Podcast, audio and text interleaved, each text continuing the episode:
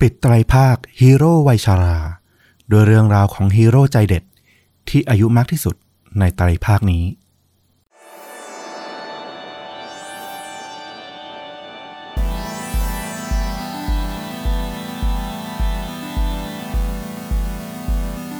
สวัสดีครับ สวัสดีครับค่าจริงยิ่งกว่าหนังพอดแคสต์จากช่องชนดูดะอยู่กับต้อมครับ แล้วก็ฟลุกครับ กับหนึ่งเรื่องราวฆาตกรรม พร้อมการแนะนำภาพยนตร์ที่มีเนื้อหาใกล้เคียงกับเรื่องจริงที่เรากำลังจะถ่ายทอดนะครับ วันนี้คุณฟลุกนำเรื่องราวที่น่าสนใจแบบไหนมาให้คุณผู้ฟังได้รับฟังกันเอ่ยวันนี้ต้องบอกว่า ผมแอบทำไตรภาคมาก่อนหน้านี้ละ วันนี้เนี่ยจะเป็นการจบไตรภาคที่ผมได้เริ่มเอาไว้ บางคนอาจจะจับสังเกตได้ บางคนอาจจะแบบพอจำได้ เรื่องราวที่เคยเล่ามาก่อนหน้านี้เนี่ย เป็นเรื่องราวเกี่ยวกับฮีโร่ไม้ใกล้ฝั่งนะคนที่แบบสูงอายุ แต่ว่าต้องเสียสละแล้วก็เสี่ยงตายเพื่อช่วยเหลือใครสักคนหนึ่ง ถ้าย้อนกันไปเนี่ยก็มีตอนที่คุณสตีเฟนวิลฟอร์ดเนาะชาวเท็กซัสคาวบอยอายุ 55 ปีที่สู้กับมือปืนคลั่งที่กราดยิงในโบสถ์ที่รัฐเท็กซัส แล้วก็ก่อนหน้านี้ เมื่อไม่นานมานี้เราเพิ่งพูดถึงคุณวิลเลียมอายเต้หรือบิลชายวัย 69 ปี ที่สู้กับหมีขั้วโลกไป ด้วยพรั่วอันเดียว แล้วก็ช่วยชีวิตผู้หญิงคนหนึ่งที่เขาก็ไม่รู้จักเลย ได้สำเร็จ วันนี้เนี่ยเป็นปิดไตรภาคละ เป็นเรื่องราวของชายคนหนึ่งที่ถ้าเทียบกันในสามไตรภาคเนี่ยก็คืออายุมากที่สุดเลย มากถึง 76 ปี ถ้าใครเคยมีคุณปู่คุณตาที่อายุ ใกล้ 80เนี่ยพอจะรู้นะว่าก็แบบร่างกายนี่คงแบบไม่ได้แบบ จะไปบู๊ผจญภัยอะไรได้มากแล้วอะแต่เขาเนี่ยก็มีเรื่องราวที่น่าสนใจมาก ๆ เหมือนกัน โอ้โห เป็นไตรภาคแบบไม่ให้คุณผู้ฟังรู้เนื้อรู้ตัวมาก่อน มาเซอร์ไพรส์เอาภาค 3 เลยนะ แน่นอน ก็ผมย้อนความทรงจำนิดนึง ถ้าใครอาจจะยังไม่ได้ฟังครบนะครับ ตอนแรกที่เท็กซัสเนี่ย ชื่อตอนว่าดวลเดือดกลางเท็กซัส อย่าเรียกข้าว่าวีรบุรุษ นะอืมแล้วภาค 2 นี่เพิ่งอาทิตย์ที่แล้วนี่เอง ที่ชายชาราหารสู้หมียักษ์นะครับผม อะสองตอนและวันนี้มาปิดไตรภาคด้วยกัน ใครสนใจอยากจะฟังให้ครบ อาจจะย้อนไปฟังก่อนแล้วค่อยมาฟังคลิปนี้ หรือฟังคลิปนี้จบแล้วค่อยย้อนกลับไปฟังก็ได้นะครับ ก็ฝากไว้ด้วยแล้วกัน แล้วระดับความรุนแรงในวันนี้ของคุณนี่ ระดับไหนครับ ให้เต็ม 5 ไม่รุนแรงเลยนะความรู้สึกผม ผมว่าประมาณ 1.5 ถึง 2 เท่านั้นเอง แต่มีความน่าสนใจอยู่ในนั้น อ่าอืมเอาล่ะ วันนี้อาจจะเรียกว่าเรททอทหารนะครับผมฟังได้ทุกเพศทุกวัย แต่ผมเชื่ออยู่แล้วว่าระดับคุณฟุกนำมานี่ต้องลุ้นระทึกเหมือนเดิมแน่เลย คุณผู้ฟังก็น่าจะพร้อมแล้วเชิญเลยดีกว่า ครับ วันนี้ก็จะพาต้อมแล้วก็คุณผู้ฟังทุกท่านนะครับ ไปรู้จักกับผู้ชายคนหนึ่ง ชื่อว่าคุณเจมส์กาวี เขามีฉายาหรือชื่อเล่นว่าบัตนะเขาเป็นเจ้าของพิพิธภัณฑ์เกี่ยวกับรถแข่ง ซึ่งเขาก็สะสมพวกรถแข่งโบราณเนี่ยมารวบรวมเอาไว้ด้วยความที่เขาสนใจเนาะพิพิธภัณฑ์ของเขาเนี่ยมีชื่อว่า b u t s Vintage Racing Car ก็ตั้งตามชื่อฉายาเขาเลย รถโบราณของบัตนะเนาะด้วยความข้างใครต่อพวกรถแข่งเนี่ยแหละ มันเกิดขึ้นมาตั้งแต่สมัยที่เขาแบบยังหนุ่มๆเลยนะ จุดเริ่มต้นทั้งหมดนี้อาจจะต้องบอกว่ามันไม่ได้มาจากรถแข่งตั้งแต่แรก คือเขาเนี่ยมีคุณพ่อที่เป็นนักบินนะ แล้วคุณตาเจมส์เนี่ยอายุ 76 ปีเนี่ย ก็ได้นั่งเครื่องบินกับคุณพ่อเนี่ยเสมอ เป็นเครื่องบินเล็กกันเนาะนึกถึงพวกชาวไร่อะไรอย่างเงี้ย ที่จะมีเครื่องบินการเกษตร หรือเครื่องบินเล็กเนี่ยบินได้บ่อยครั้งเนี่ยความตื่นเต้นที่ได้นั่งเครื่องบินเนี่ยตั้งแต่เด็กเนี่ยพอนานๆไปมันก็เริ่มเป็นความชินชานะเห็นโลกจากมุมสูง จนชินชาก็ เริ่มมาสนใจในเรื่องของเครื่องยนต์กลไก จากเครื่องบิน ก็มาสนใจเรื่องของรถบนท้องถนนแทน คุณตาเจมส์เนี่ยเขาก็เริ่มมีงานอดิเรกนะ ที่เกี่ยวข้องกับเรื่องความเร็วเนี่ย แบบจริงจังเลยตั้งแต่ปี 1959 ตอนที่เขาอายุได้ 19 ปี ต้องบอกว่ามันไม่ใช่แค่งานอดิเรกนะมันเป็นเหมือนสิ่งที่คุณตาเขาเนี่ยใช้เชื่อมความสัมพันธ์กับคนในครอบครัว คุณตาเจมส์นี่เขาก็ดึงพี่ชาย ดึงลูกพี่ลูกน้องที่รู้จักกัน เข้ามาทำพวกการแข่งรถเนี่ย เป็นช่างเครื่องมั่งเป็นนักแข่งบ้าง จนกระทั่งเขาอายุมากขึ้น แต่งงานแล้วก็มีลูกถึง 5 คนเนี่ยเขาก็ชักนำให้ลูกชายของเขาเนี่ย มาเป็นนักแข่งด้วยเช่นกัน แล้วก็ภายหลังเนี่ยในช่วงวัย 70 กว่าเนี่ย ลูกของเขาก็มีหลานนะเนาะเขามีหลานกว่า 10 คนเลย เขาก็ให้หลานๆเนี่ยได้รู้จักกับรถแข่งเหมือนกัน ไม่ได้มีปิดโอกาส ว่าเด็กยังไม่ควรมารู้จักเรื่องของเครื่องยนต์กลไกหรือรถแต่อย่างใด ก็คือพูดง่ายๆ คือเป็นตระกูลซิ่งรถกันเลยทีเดียว เป็นนักขับนะ ในสนามแข่งขันเนาะถูกต้อง คุณตาเจมส์เนี่ยเขาก็แข่งรถนะ แล้วก็คลุกคลีกับวงการรถแข่งเนี่ยมานานถึง 50 ปี แต่ว่าภายหลังเนี่ยเขาก็เริ่มลงแข่งไม่ไหวละ เพราะว่า ในช่วงปี 1984เนี่ยตอนอายุได้ 44 ปีเนี่ยเขาก็หยุดลงแข่งเองแล้วก็ไปดูแลเรื่องเครื่องยนต์กลไกของตัวรถเนี่ยให้กับลูกชายที่เป็นนักแข่งแทน ด้วยฝีมือที่เขาเนี่ยก็เป็นช่างเกี่ยวกับพวกเครื่องยนต์เนี่ยมาตั้งแต่สมัยหนุ่มๆนะทำให้แบบพวกนักแข่งสมัครเล่นทีมอื่นๆ หรือคนที่รู้จักอะ่ะ ก็เข้ามาขอความช่วยเหลือขอคำแนะนำเกี่ยวกับเรื่องของรถเนี่ยกับคุณตาเจมอยู่เสมอ คุณตาเจมบอกว่าแม้จะไม่ได้ลงแข่งเองนะแค่ได้อยู่ในสนามอะได้ยินเสียงเครื่องยนต์ได้กลิ่นยางที่มันไหม้บดสีกับถนนเนี่ย ก็รู้สึกมีความสุข รู้สึกว่าเออ ยังได้อยู่ในบรรยากาศที่คุ้นเคยตั้งแต่สมัยหนุ่มๆ เหตุผลที่คุณตาต้องเลิกจากการลงแข่งรถเนี่ย อีกประการหนึ่งที่สำคัญมากๆก็คือ คุณตาเจมเนี่ยเขามีอาชีพหลัก เป็นช่างเครื่องนะ ดูแลพวกเครื่องยนต์ เครื่องจักรของบริษัทถ่านหิน ที่อยู่ในเมืองแฟร์โฮปในรัฐพิตสเบิร์กเนี่ยบริษัทถ่านหินเนี่ยเหมืองถ่านหินเนี่ยมีชื่อว่า PBS ในช่วงปี 1983 เนี่ย คุณตาเขาก็ทำงานแล้วปรากฏว่าเกิดอุบัติเหตุ เขาได้รับบาดเจ็บที่ศีรษะอย่างรุนแรงนะ ปรากฏว่ามันมีอาการเรื้อรังเนี่ยที่ไม่สามารถรักษาให้หายขาดได้ติดต่อตามมา ผลก็คือพอคุณตาเจมส์เนี่ย ไปอยู่ในสถานการณ์ที่มันตึงเครียดหรือว่าตื่นเต้นจนเกินไปเนี่ย เขาจะมีอาการแบบเสียการทรงตัว เดินเซ รู้สึกโลกไม่นิ่งอะจะเอ็นไปเอ็นมา มันก็เลยกลายเป็นเหตุผลหนึ่งที่หลังจากอุบัติเหตุครั้งนั้นเนี่ยในปี 1983หนึ่งปีให้หลัง 1984 คุณตาเจมส์ก็เลยต้องเลิกลงแข่งรถอย่างถาวรทว่า มันก็มีบ้างเหมือนกันในช่วงหลังที่แบบลูกชายของคุณตาเจมส์เนี่ยเกิดบาดเจ็บที่บริเวณหลังเนาะแล้วก็ลงแข่งให้กับทีมไม่ได้ คุณตาเจมส์ก็เหมือนโดนยุอะจากคนรอบข้าง ก็ไปลงแข่งแทนลูกชาย แม้ว่าจะทิ้งร้างไปนานนะ แต่ว่าเขาก็ยังมีความเก๋าอยู่อะคือประสบการณ์เนี่ยแน่นแน่ แม้ว่าร่างกายจะไม่เอื้อมีอาการโรคมากวนใจอยู่ แต่ว่าคุณตาก็สามารถลงแข่งแล้วก็ สามารถเอาชนะได้หลายรายการด้วยเช่นกันนะ ต้องบอกว่าประสบการณ์ล้วนอื้อหือขนาดเป็นแบบโลกที่จะเกิดอาการเวลาตื่นเต้น แล้วการแข่งรถมันต้องตื่นเต้นตลอดเวลาด้วยนะๆใช่ ก็ต้องบอกว่าคุณตาใช้ประสบการณ์ แล้วก็การประคองสตินะ ในการที่จะแข่งให้ปลอดภัยทั้งตัวเอง แล้วก็ต่อคนอื่นแล้วยังสามารถเอาชนะในการแข่งขันได้ด้วย ในวัย 76 ปีเนี่ย ในปี 2016 นะ คุณตาเจมส์ก็เลิกพวกการแข่งรถไปละ แต่ว่าก็หันมาดูแลเรื่องของพิพิธภัณฑ์รถแข่งโบราณ ที่สะสมเอาไว้มากกว่า 50 คันนะ แล้วก็เปิดให้ผู้สนใจเนี่ย เข้ามาสามารถมาเยี่ยมชมพิพิธภัณฑ์ได้ในช่วงวันหยุดสุดสัปดาห์เสาร์อาทิตย์ กิจวัตรประจำวันของคุณตาเจมส์เลยก็คือ หลังจากเกษียณละ ทุกเช้าวันอาทิตย์ ทุกสัปดาห์คุณตาเจมส์ก็จะชวนคุณ ยายแนนซี่นะภรรยาของเขาเนี่ยซึ่งแต่งงานกันมากว่า 30 ปีละ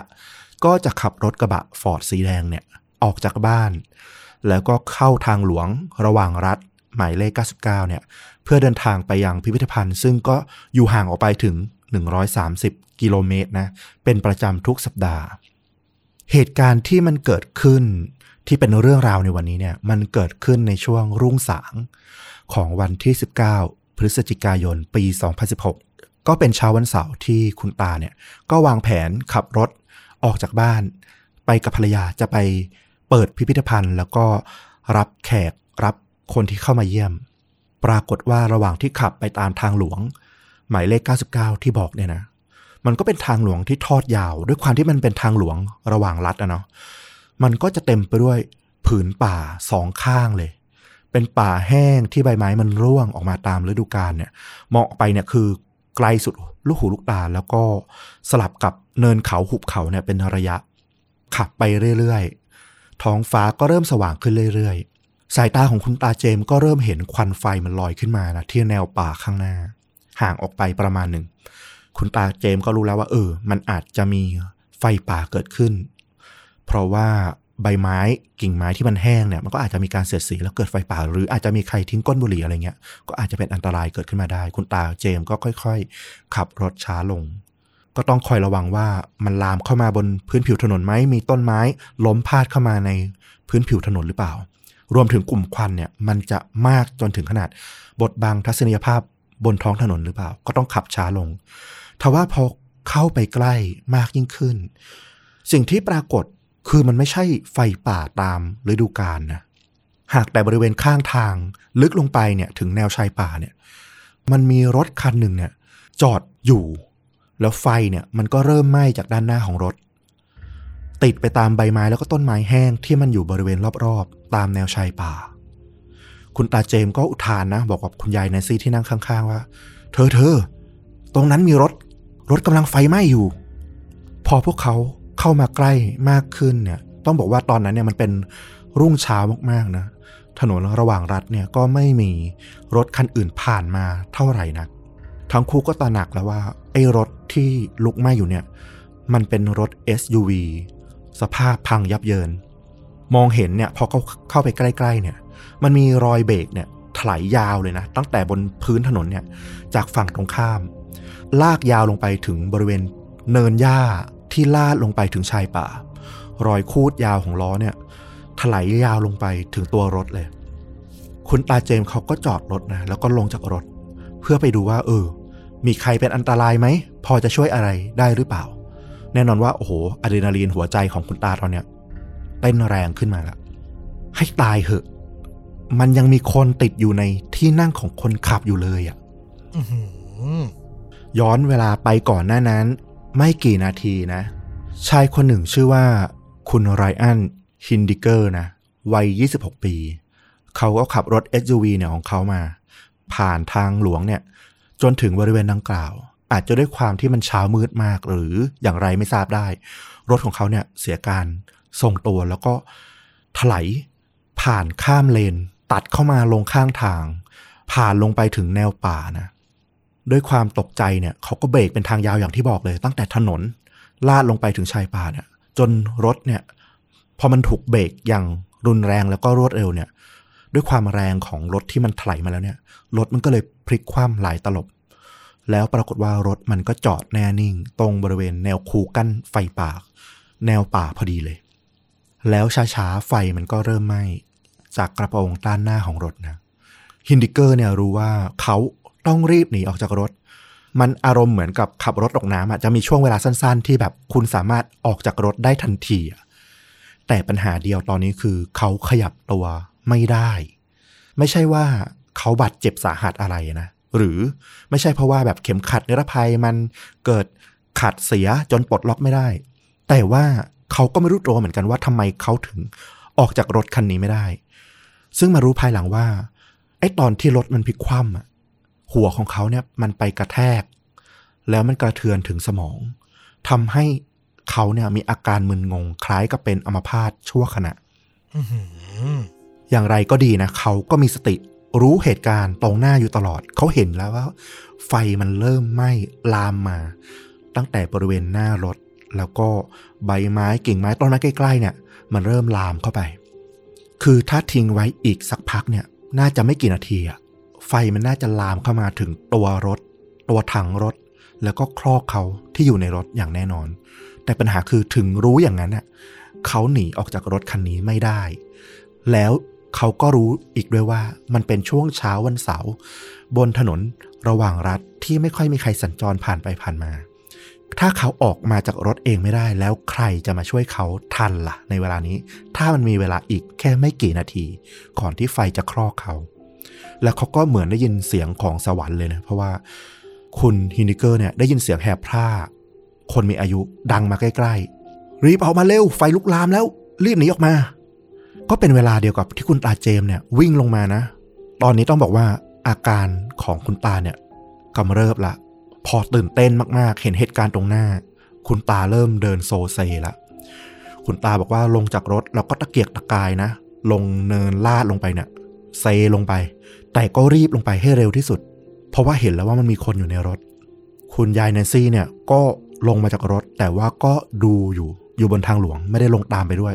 เพราะว่าจะรอเรียกรถที่ผ่านไปผ่านมาเนี่ยให้หยุดช่วยกัน ตอนนั้นเนี่ยมันมีไฟลุกสูงที่หน้ารถ SUV ละคุณตาเจมส์เนี่ยเคยเห็นอุบัติเหตุคล้ายๆ กันแบบเนี้ยเกิดขึ้นในสนามแข่งเนี่ยเมื่อสิบกว่าปีก่อนมาแล้ว และคุณตาเจมเองก็เคยเป็นคนหนึ่งที่เคยวิ่งเข้าไป แล้วก็ดึงนักแข่งรถเนี่ยออกจากรถแข่งที่กำลังไฟไหม้อยู่ แต่ตอนนั้นต้องบอกว่าคุณตายังหนุ่มกว่านี้นะ แล้วก็ยังไม่มีอาการกระทบกระเทือนทางสมองที่ทำให้แบบตื่นเต้นแล้วโซเซ แล้วก็นอกจากนี้เนี่ยต้องบอกว่าในสนามแข่งเนี่ยมันมีเรื่องของ safety การช่วยเหลือความปลอดภัยเนี่ยมากกว่าตอนนี้แน่นอน คุณตารู้เลยว่าจากประสบการณ์มันมีเวลาแค่ไม่กี่นาทีเท่านั้นอะ ก่อนที่ไฟมันจะลามแล้วก็ครอกผู้ชายคนนั้นเนี่ยให้ตายทั้งเป็น คุณตายังคิดอยู่ว่าชายคนนั้นเนี่ยอาจจะแค่หมดสติไป เพราะว่าจริง ๆ เนี่ยแค่เปิดประตู แล้วก็ปลดเข็มขัดนิรภัยเนี่ยก็หนีออกมาได้ละ คุณตาเจมส์ก็เลยวิ่งไปที่ประตูรถ แล้วก็พยายามทุบกระจกอย่างแรงนะ เฮ้ยตื่น รีบออกมาเร็วพ่อหนุ่ม แล้วใบหน้าของคุณตาเจมส์ก็ต้องซีดเผือดลงทันทีนะ เพราะว่าผู้ชายในรถ คุณฮินนิเกอร์เนี่ยไม่ได้สลบอยู่อย่างที่คุณตาคิด แต่เขาอะนั่งแบบ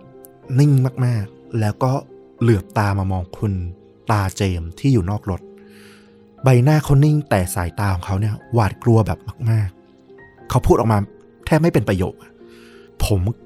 ขยับตัวไม่ได้ ช่วยด้วย คุณตาเจมแบบรู้เลยว่า ไอ้วิธีการที่เขาพูดออกมา แล้วก็วิธีการที่เขาแสดงออกมา มันดูแบบแปลกประหลาดแล้วก็น่าขนลุกมากๆสำหรับคนที่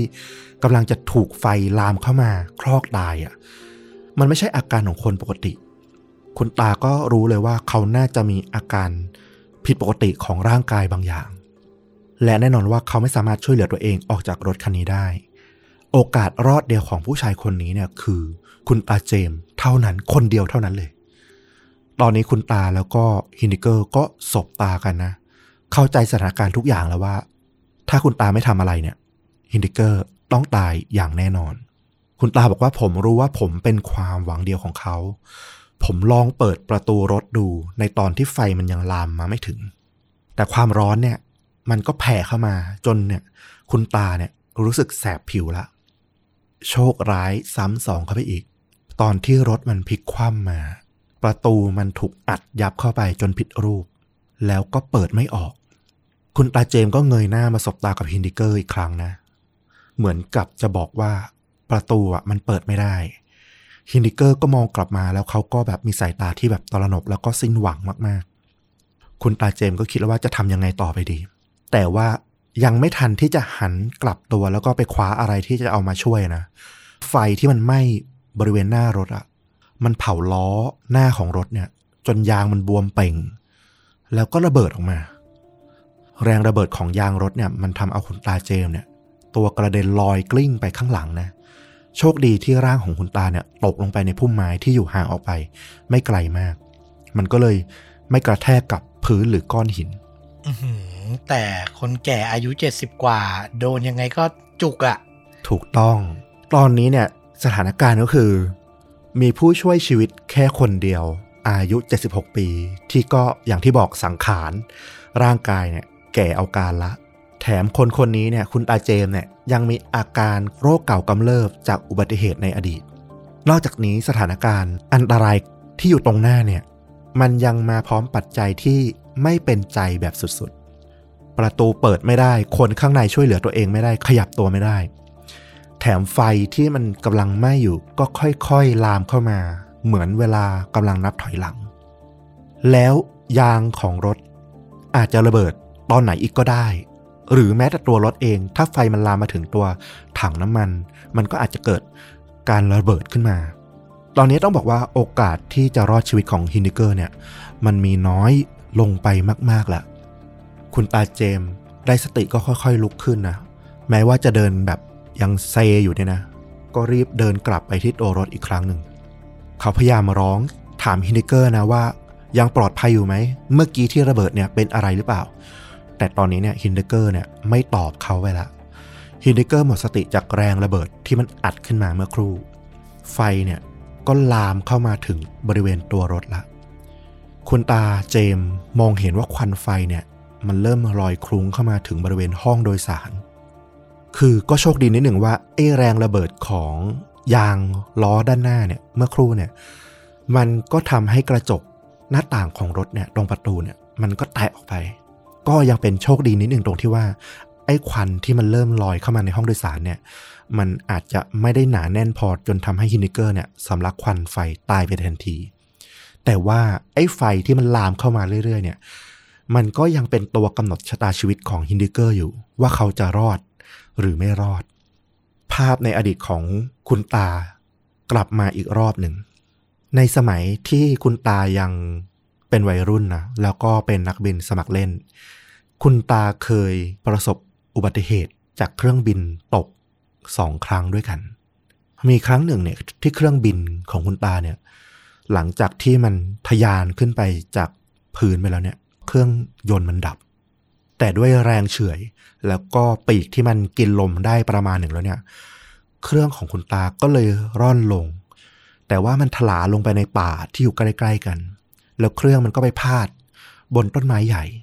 แล้วระหว่างที่เครื่องมันกำลังเซไปเซมาเนี่ยคุณตาก็ต้องรีบออกจากห้องโดยสารให้ทันก่อนที่เครื่องมันจะเสียการทรงตัวบนกิ่งไม้ แล้วก็ล่วงลงไปกระแทกพื้น จนอัดร่างคุณตาเนี่ย จนบีแบน ตอนนั้นเนี่ยคุณตาสามารถรีบปีนออกมา แล้วก็เกาะกิ่งไม้ไว้ได้ทัน สัญชาตญาณในตอนนั้นน่ะของคุณตามันกลับมาอีกรอบ เขารู้ทันทีว่าไม่ต้องสนใจวิธีการใด ๆ ทั้งสิ้นเลย ตอนนี้คือทำยังไงก็ได้ ลากชายคนนั้นน่ะออกมาจากรถคันนั้น ให้ทันเวลาเท่านั้นพอ ไม่ต้องคิดว่าจะเป็นอันตราย หรือไม่เป็นอันตรายใด ๆ อีกแล้ว ขณะนี้เนี่ย ประตูรถฝั่งคนขับอย่างที่บอกนะ ถูกแรงกระแทก จากตอนที่มันพลิกคว่ำเนี่ย จนไม่สามารถเปิดออกได้ พอมองไปประตูฝั่งผู้โดยสารที่อยู่ตรงข้าม ที่มันปกติอยู่ ดูน่าจะเปิดได้ เปลวไฟมันลอยพ้นขอบหน้าต่างขึ้นมาละฝั่งนั้นทั้งแถบเนี่ย คือไฟไหม้ขึ้นมาหมดละไม่สามารถอ้อมที่จะไปเปิดประตู แล้วก็ดึงร่างของชายคนนี้ออกมาได้ คุณตารู้ว่าในเวลาที่จำกัดแบบนี้เนี่ย มันมีวิธีเดียวที่จะเอาตัวของฮินดิเกอร์ออกมาได้ นั่นก็คือต้องดึงร่างของเขาเนี่ย ออกทางหน้าต่างของรถ อย่างที่บอกกระจกของหน้าต่างเนี่ยมันแตกออกไปก่อนหน้านี้ละแต่ที่มันไม่ใช่เป็นความคิดแรกที่คุณตาคิดได้ก่อนหน้านี้เพราะว่าร่างกายของคุณฮินดิเกอร์เนี่ยเขาเป็นชายที่ร่างใหญ่มากๆ เขามีน้ำหนักตัวมากถึง 130 กว่ากิโลกรัม คือมองจากคเนจากสายตาเนี่ย ดึงผ่านหน้าต่างประตูรถเนี่ย ออกมาเนี่ย ทุลักทุเลแน่นอนโหดมากแล้วคุณตาก็ ต่อให้แบบเป็นนักกีฬาเก่าก็เถอะ แต่ด้วยวัยแล้วอะลากชายหนักร้อยสามสิบนี่ โอ้โห mission impossible เหมือนกันนะ ถูกต้อง แต่เขาบอกว่ามันจะมีแรงตอนไฟไหม้ใช่ไหม แต่อย่างที่บอกโอ้โห สังขารคนน่ะแล้วก็อาการเรื่องของอาทางสมองที่เคยเป็นในอดีตเนี่ยมันผสมกันจนแบบโอ้โห มันเกิดปาฏิหาริย์ได้ยากจริง ๆ ถ้ามันเกิดระเบิดระหว่างที่พยายามดึงร่างของผู้ชายคนนี้ออกมาเนี่ย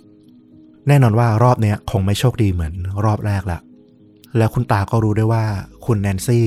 คุณยายที่มองมาจากบนถนนน่ะก็จะเป็นประจักษ์พยานต่อการตายของคนทั้งคู่คุณตาเนี่ยคลานเข้าไป ไปเกาะที่ขอบหน้าต่าง ตอนนั้นความคิดเดียวของคุณตาคือทำอะไรก็ได้ เพื่อช่วยชีวิตชายคนนี้ คุณตาพุ่งเข้าไป แล้วก็ปลดเข็มขัดนิรภัยนะ แล้วก็ถอยออกมา จากนั้นก็เอาเท้ายันไปที่ประตูแล้วก็ล้วงมือเข้าไป คว้าบริเวณใต้วงแขนของฮินดิเกอร์ แล้วก็กระชากโดยฮินดิเกอร์ออกมาสุดแรง กระชากทีเดียวเนี่ย ร่างของฮินดิเกอร์เนี่ย พุ่งออกมาพ้นออกมานอกรถได้ครึ่งตัวละ แต่บริเวณสะโพกซึ่งมันก็ใหญ่ที่สุดบริเวณร่างกายของคนนะนะมันก็ติดคาอยู่บริเวณกรอบหน้าต่าง ตอนนี้ไฟมันก็โหมเข้ามาอีก ใกล้เข้ามาอีก ความร้อนนี่แบบโอ้โหมันมันแผ่เข้ามาใกล้มากจนแบบ มันอยู่ตรงนั้นเนี่ยแทบไม่ไหวละ คุณตาเนี่ยตัดสินใจแล้วว่ามีโอกาสที่แบบจะกระชากร่างของฮินดิเกอร์เนี่ยออกมาได้อีกแค่ครั้งเดียวเท่านั้น ก่อนที่ไฟมันน่าจะท่วมเข้ามาที่ห้องโดยสาร ถ้าไม่สำเร็จเนี่ยคุณตาเองก็น่าจะบาดเจ็บสาหัสไม่น้อยเหมือนกัน ถ้าโชคดีหรือโชคร้ายก็คงจะเสียชีวิตไปด้วยกัน คุณตาเจมก็จับฮินดิเกอร์นะ ค่อยๆพลิกตัว เพราะว่าไอ้ท่าเดิมเนี่ย มันติดยังไงก็ออกไม่ได้อยู่แล้วก็พยายามพลิกตัวพยายามหมุนตัวของฮินดิเกอร์เนี่ย ให้ส่วนที่มันติดอยู่คลายลง ให้มันปลดลง แต่ว่าก็ค่อยๆ หมุนออกได้ทีละน้อย เพราะว่าฮินดิเกอร์เองก็ไม่สามารถช่วยคุมร่างกายตัวเองให้ขยับได้ก็คือทิ้งร่างแบบร้อยเปอร์เซ็นต์นะนะคุณตาก็ต้องใช้แรงตัวเองทั้งหมดเนี่ยพลิกตัวของฮินดิเกอร์ด้วยน้ำหนักของฮินดิเกอร์ที่ค่อนข้างมาก แล้วก็ร่างกายที่ชรามากๆของคุณตาเนี่ย มันหมุนได้ทีละนิด ทีละนิด แล้วไฟมันก็โหมเข้ามาใกล้ เข้ามาใกล้เรื่อยๆ อีกนิดเดียวเท่านั้น ก่อนไฟมันจะมาถึงคุณตาเจมเห็นว่าร่างของฮินดิเกอร์เนี่ยมันเริ่มขยับออกได้ มากขึ้นละ ก็ยันเท้าเข้าไปที่ตัวถังรถ แล้วก็กระชากร่างของฮินดิเกอร์อีกรอบหนึ่ง รอบนี้สำเร็จฮินดิเกอร์หลุดลอยออกมาจากรถ พร้อมกับคุณตาเจมทั้งคู่ก็เสียการทรงตัวนะ เพราะไม่มีใครที่แบบสภาพร่างกายพร้อมเลย กลิ้งล้มลงไปที่พื้น ห่างออกมาจากตัวรถ ซึ่งต้องบอกว่านั่นน่ะเป็นเวลาก่อนหน้าที่ไฟจะลุกเข้ามาถึงห้องโดยสาร แล้วก็ท่วมทั้งคันเนี่ย แค่ประมาณนาทีเศษเศษๆเท่านั้นเอง เฉียดตายกันไปนิดเดียวเท่านั้นคุณตาเจมส์วัย 76 ปีก็ลุกขึ้น แล้วก็พยายามลากร่างของฮินดิเกอร์ขึ้นมานะ ลากมาตามเนินหญ้า ให้พ้นจากรัศมีของเปลวเพลิงที่มันกำลังลุกลามออกมา เมื่อทั้งสองเนี่ยลากกันมาถึงรถที่คุณตาจอดเอาไว้บนถนนเนี่ยคุณยายแนนซี่ภรรยาของคุณตาเจมเนี่ยเป็นพยาบาลวิชาชีพ ซึ่งเกษียณอายุ พอดี เธอก็รีบเข้ามาช่วยพยุงร่างของฮินดิเกอร์นะแล้วก็พยุงกันขึ้นไปบนหลังรถกระบะของทั้งคุณตาเจม แล้วก็คุณยายแนนซี่ ก็ปฐมพยาบาลเบื้องต้น ตอนนั้นเนี่ยฮินดิเกอร์กลับมาได้สติ นิดหนึ่งระหว่างที่รถพยาบาลแล้วก็รถตำรวจเนี่ยกำลังจะมาถึง เขาก็พูดซ้ำๆแบบงุนงงตลอดว่า เกิดอะไรขึ้นเกิดอะไรขึ้น เขายังไม่เข้าใจว่าเหตุการณ์ที่เกิดขึ้นมันคืออะไร แล้วเขารอดชีวิตมาได้ยังไง คุณตาเจมส์เนี่ยยังมีสติดีนะ เขากลับลงไปที่รถ SUV อีกรอบหนึ่ง พยายามมองดูว่านอกจากฮินดิเกอร์แล้วล่ะ มันยังมีใครที่อาจจะติดในรถอีกหรือเปล่า ซึ่งแน่นอนว่ามันก็คง ไม่ทันแล้วแหละ แต่อย่างน้อยที่สุด ให้แน่ใจว่ามันไม่มีใครติดอยู่ในนั้นอีกแล้ว ซึ่งก็โชคดีที่วันนั้นเนี่ยฮินดิเกอร์เขาขับรถมาแค่ เพียงลำพังเท่านั้น คุณตาบอกว่าเราต้องทำให้ดีที่สุดจากทุกสิ่งที่เรามี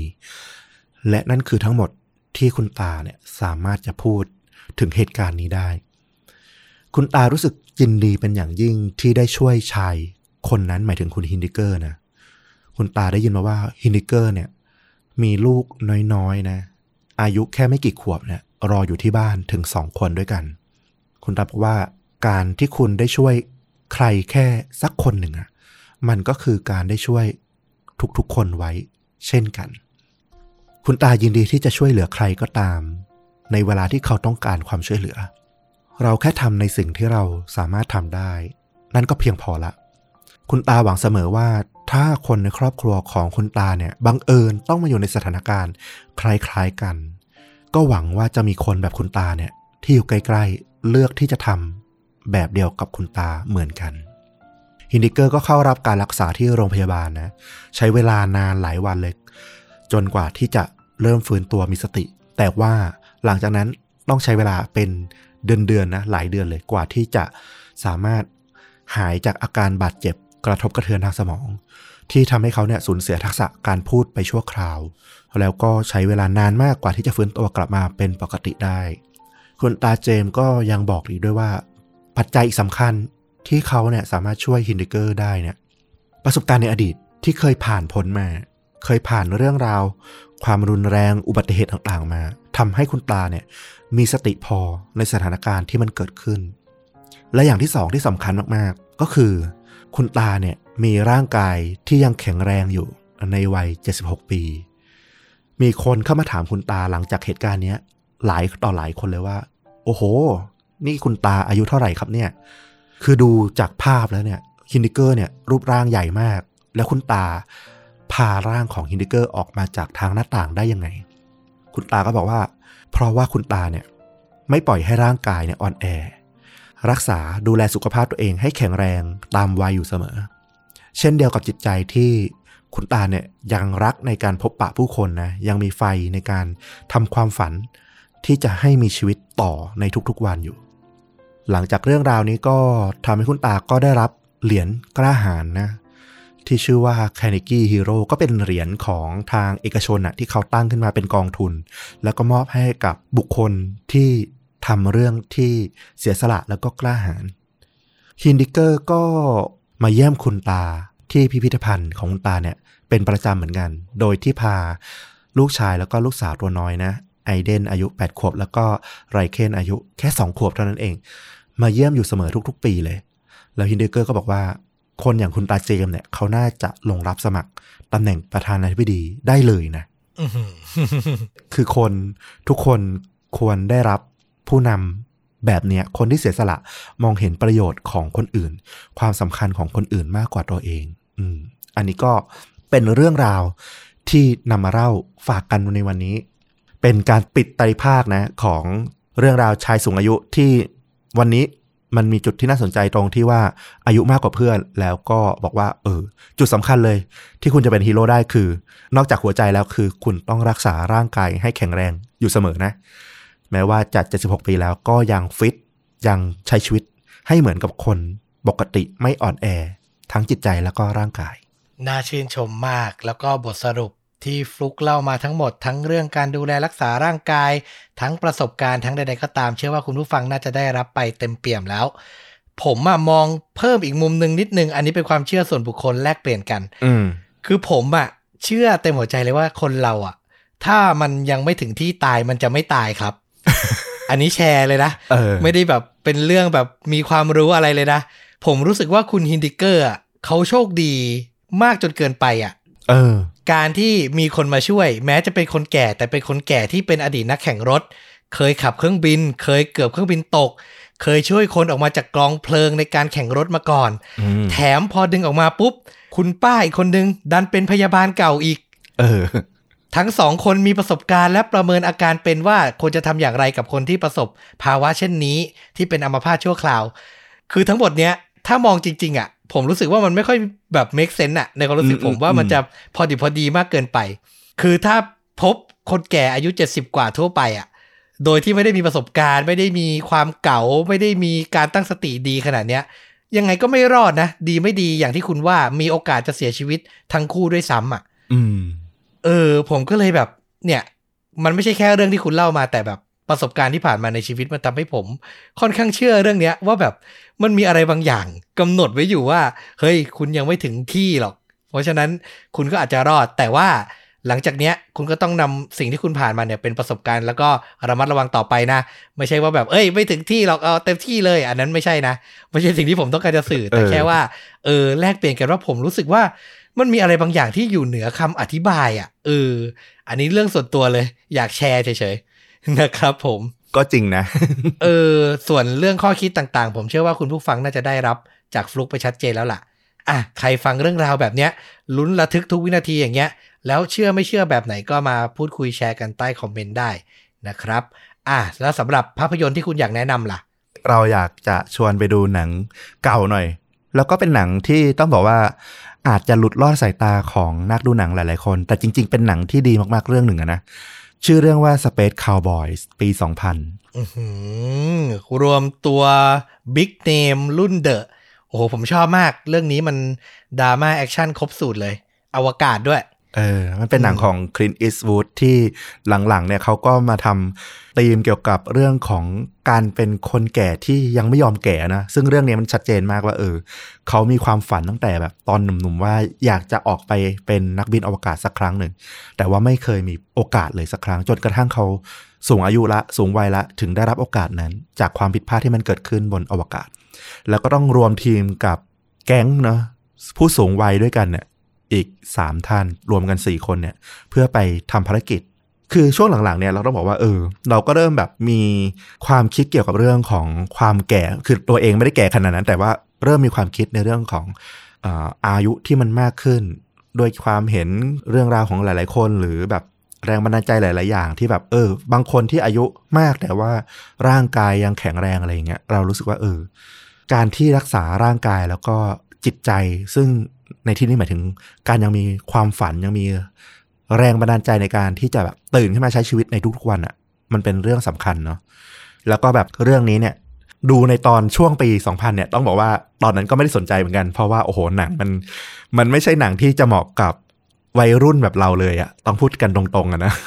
เออแต่พอมาดูในช่วงปีที่เราอายุมันมากขึ้น ได้เห็นคนที่รู้จักคนที่รักเนี่ย ก็แบบเริ่มเจ็บป่วยเริ่ม อาจจะมีการสูญเสียอะไรไปอย่างเงี้ยเราก็เริ่มแบบกลับมาทบทวนแล้วก็นึกถึงหนังเรื่องเนี้ย เออ ใช่ หนังเรื่องนี้มันสอนอะไรอีกหลายอย่างเลยในตอนนั้นที่เราไม่รู้สึกถึง แต่ตอนเนี้ยรู้สึกว่าเออหนังเรื่องนี้มันมีความเจ๋งของมันอยู่ เออ ก็อยากแนะนำให้แบบใครที่สนใจลองไปดูอยู่ อาจจะหลุดลอดสายตาไปหลายปีละ ตอนนี้มีโอกาสลองมาหาดู น่าจะหาดูไม่ยากด้วย คือฉากจบมันได้อารมณ์แล้วก็ซาบซึ้งมากนะ ถ้าถามผมอะ่ะ อืมอืม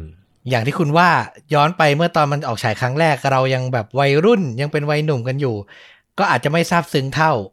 กับตอนนี้ที่เรากลับไปดูอีกครั้ง แต่มันยังตราตรึงใจผมเสมอนะอืมซีนจบเรื่องเนี้ย ผมแบบยกให้เป็นเดอะเบสเรื่องหนึ่งในใจเลยจริง ๆ มันสื่อถึงอะไรได้หลายอย่างอะ่ะ มันสื่อถึงความสำเร็จของคนคนหนึ่งได้แบบ โอ้ไม่อยาก spoil เยอะแต่อยากให้ดูครับ อยากให้ดูจริง ๆ นะครับผมแล้วนักแสดงนี่ฝีมือหายห่วงทุกท่านเลยคลินต์ อีสต์วูด ทอมมี่ลีโจนส์ โดนัลด์ซัตเทอร์แลนด์เจมส์การ์เนอร์สี่คนนี้เป็นตัวหลักๆ ที่ได้ขึ้นไปบนอวกาศ แล้วโอ้โห คือไว้ลายคุณปู่อะคือคุณปู่มาเล่นหนังแบบชิวๆให้เราดูอะมาแบบ มันก็คือหนังที่ไม่ได้แบบว่าซีเรียสจริงจังขนาดนั้นเนอะต้องบอกอย่างนั้นใช่เพราะว่าใช่ความเป็นจริงอะไอการนำคนสูงอายุขนาดเนี้ยขึ้นไปบนอวกาศมันเป็นไป แทบจะไม่ได้อยู่แล้วล่ะเออแต่ว่าอย่างที่บอกคือ message มันก็ชัดอะสานฝันอะสิ่งที่ตัวเองอยากเป็นมาตลอดชีวิตอะตลกร้ายนะ อันนี้ผมว่าคงไม่ได้ spoil มาก มันมีคนหนึ่งในนั้นอะ character หนึ่งที่แบบเกือบจะได้เป็นมนุษย์อวกาศคนแรกที่ได้บินขึ้นไป แต่ว่าตอนนั้นอยู่ดีๆ เขาก็ตัดสินใจว่า ส่งลิงขึ้นไปก่อนดีกว่า แล้วก็แบบเหมือนฉันฉันเตรียมตัวมาทั้งชีวิต แต่ไม่ได้ขึ้นไปอะมีลิงแบบจ่องๆตัวหนึ่งได้ขึ้นไปแทน อะไรอย่างเงี้ยเออ แล้วสุดท้ายก็ตัวเองก็ได้ขึ้นไปตอนแก่อย่างเงี้ยคือมันแบบดีอะมันตอบหลาย ๆ ประเด็นของชีวิตมนุษย์เหมือนกันนะภาพยนตร์เรื่องเนี้ยดูแล้วได้แง่คิดแน่ๆอืมเออน่าสนใจครับ ฝากไว้นะกับ Space Cowboy เอาล่ะและนี่ก็คือฆาตจริงยิ่งกว่าหนังใน episode นี้ โชคดีที่ไม่มีใครเสียชีวิตอีกแล้วเนาะในตอนนี้ ใช่ครับ ก็ปิดไตรภาคกันไป ชอบไม่ชอบยังไงก็คอมเมนต์มาบอกด้วยเนาะเออครับผมแล้วเดี๋ยวฟลุกก็จะกลับมาพร้อมความโหดระดับ 5 ดาวเหมือนเดิมนะครับผม วันนี้นี่ถือว่าพักพักนิดหนึ่งพักนิดหนึ่งต้องบอกเลยผมผมตั้งใจเพราะว่าผมเอ่อฟังมาหลายเคสแล้วช่วงหลังๆ ผมรู้สึกแบบเออ มันตัวเองอะนะมันรู้สึกแบบหดหู่เหลือเกิน ต้องหาเรื่องอะไรแบบ มาเยียวยาตัวเองบ้าง ขอเป็นเรื่องราวประมาณนี้ แต่เดี๋ยวพร้อมแล้วจะกลับไป น่ากลัว กลับไป เดี๋ยวจะกลับไปในรูปแบบรสชาติเดิมๆที่คิดถึงกันแน่นอนครับ ดีครับผมก็ถือว่าเปลี่ยนรสชาติกันบ้างนะครับ เอาล่ะ ใครอยากติดตามชนุดักก็ได้ทุกช่องทางเหมือนเดิมนะครับ Facebook YouTube b l o g d i t Spotify Apple Podcast และ Twitter กลับมาพบต้อมกับฟุกได้ใหม่ในเอพิโซดต่อไป วันนี้ลาไปก่อนสวัสดีครับ สวัสดีครับ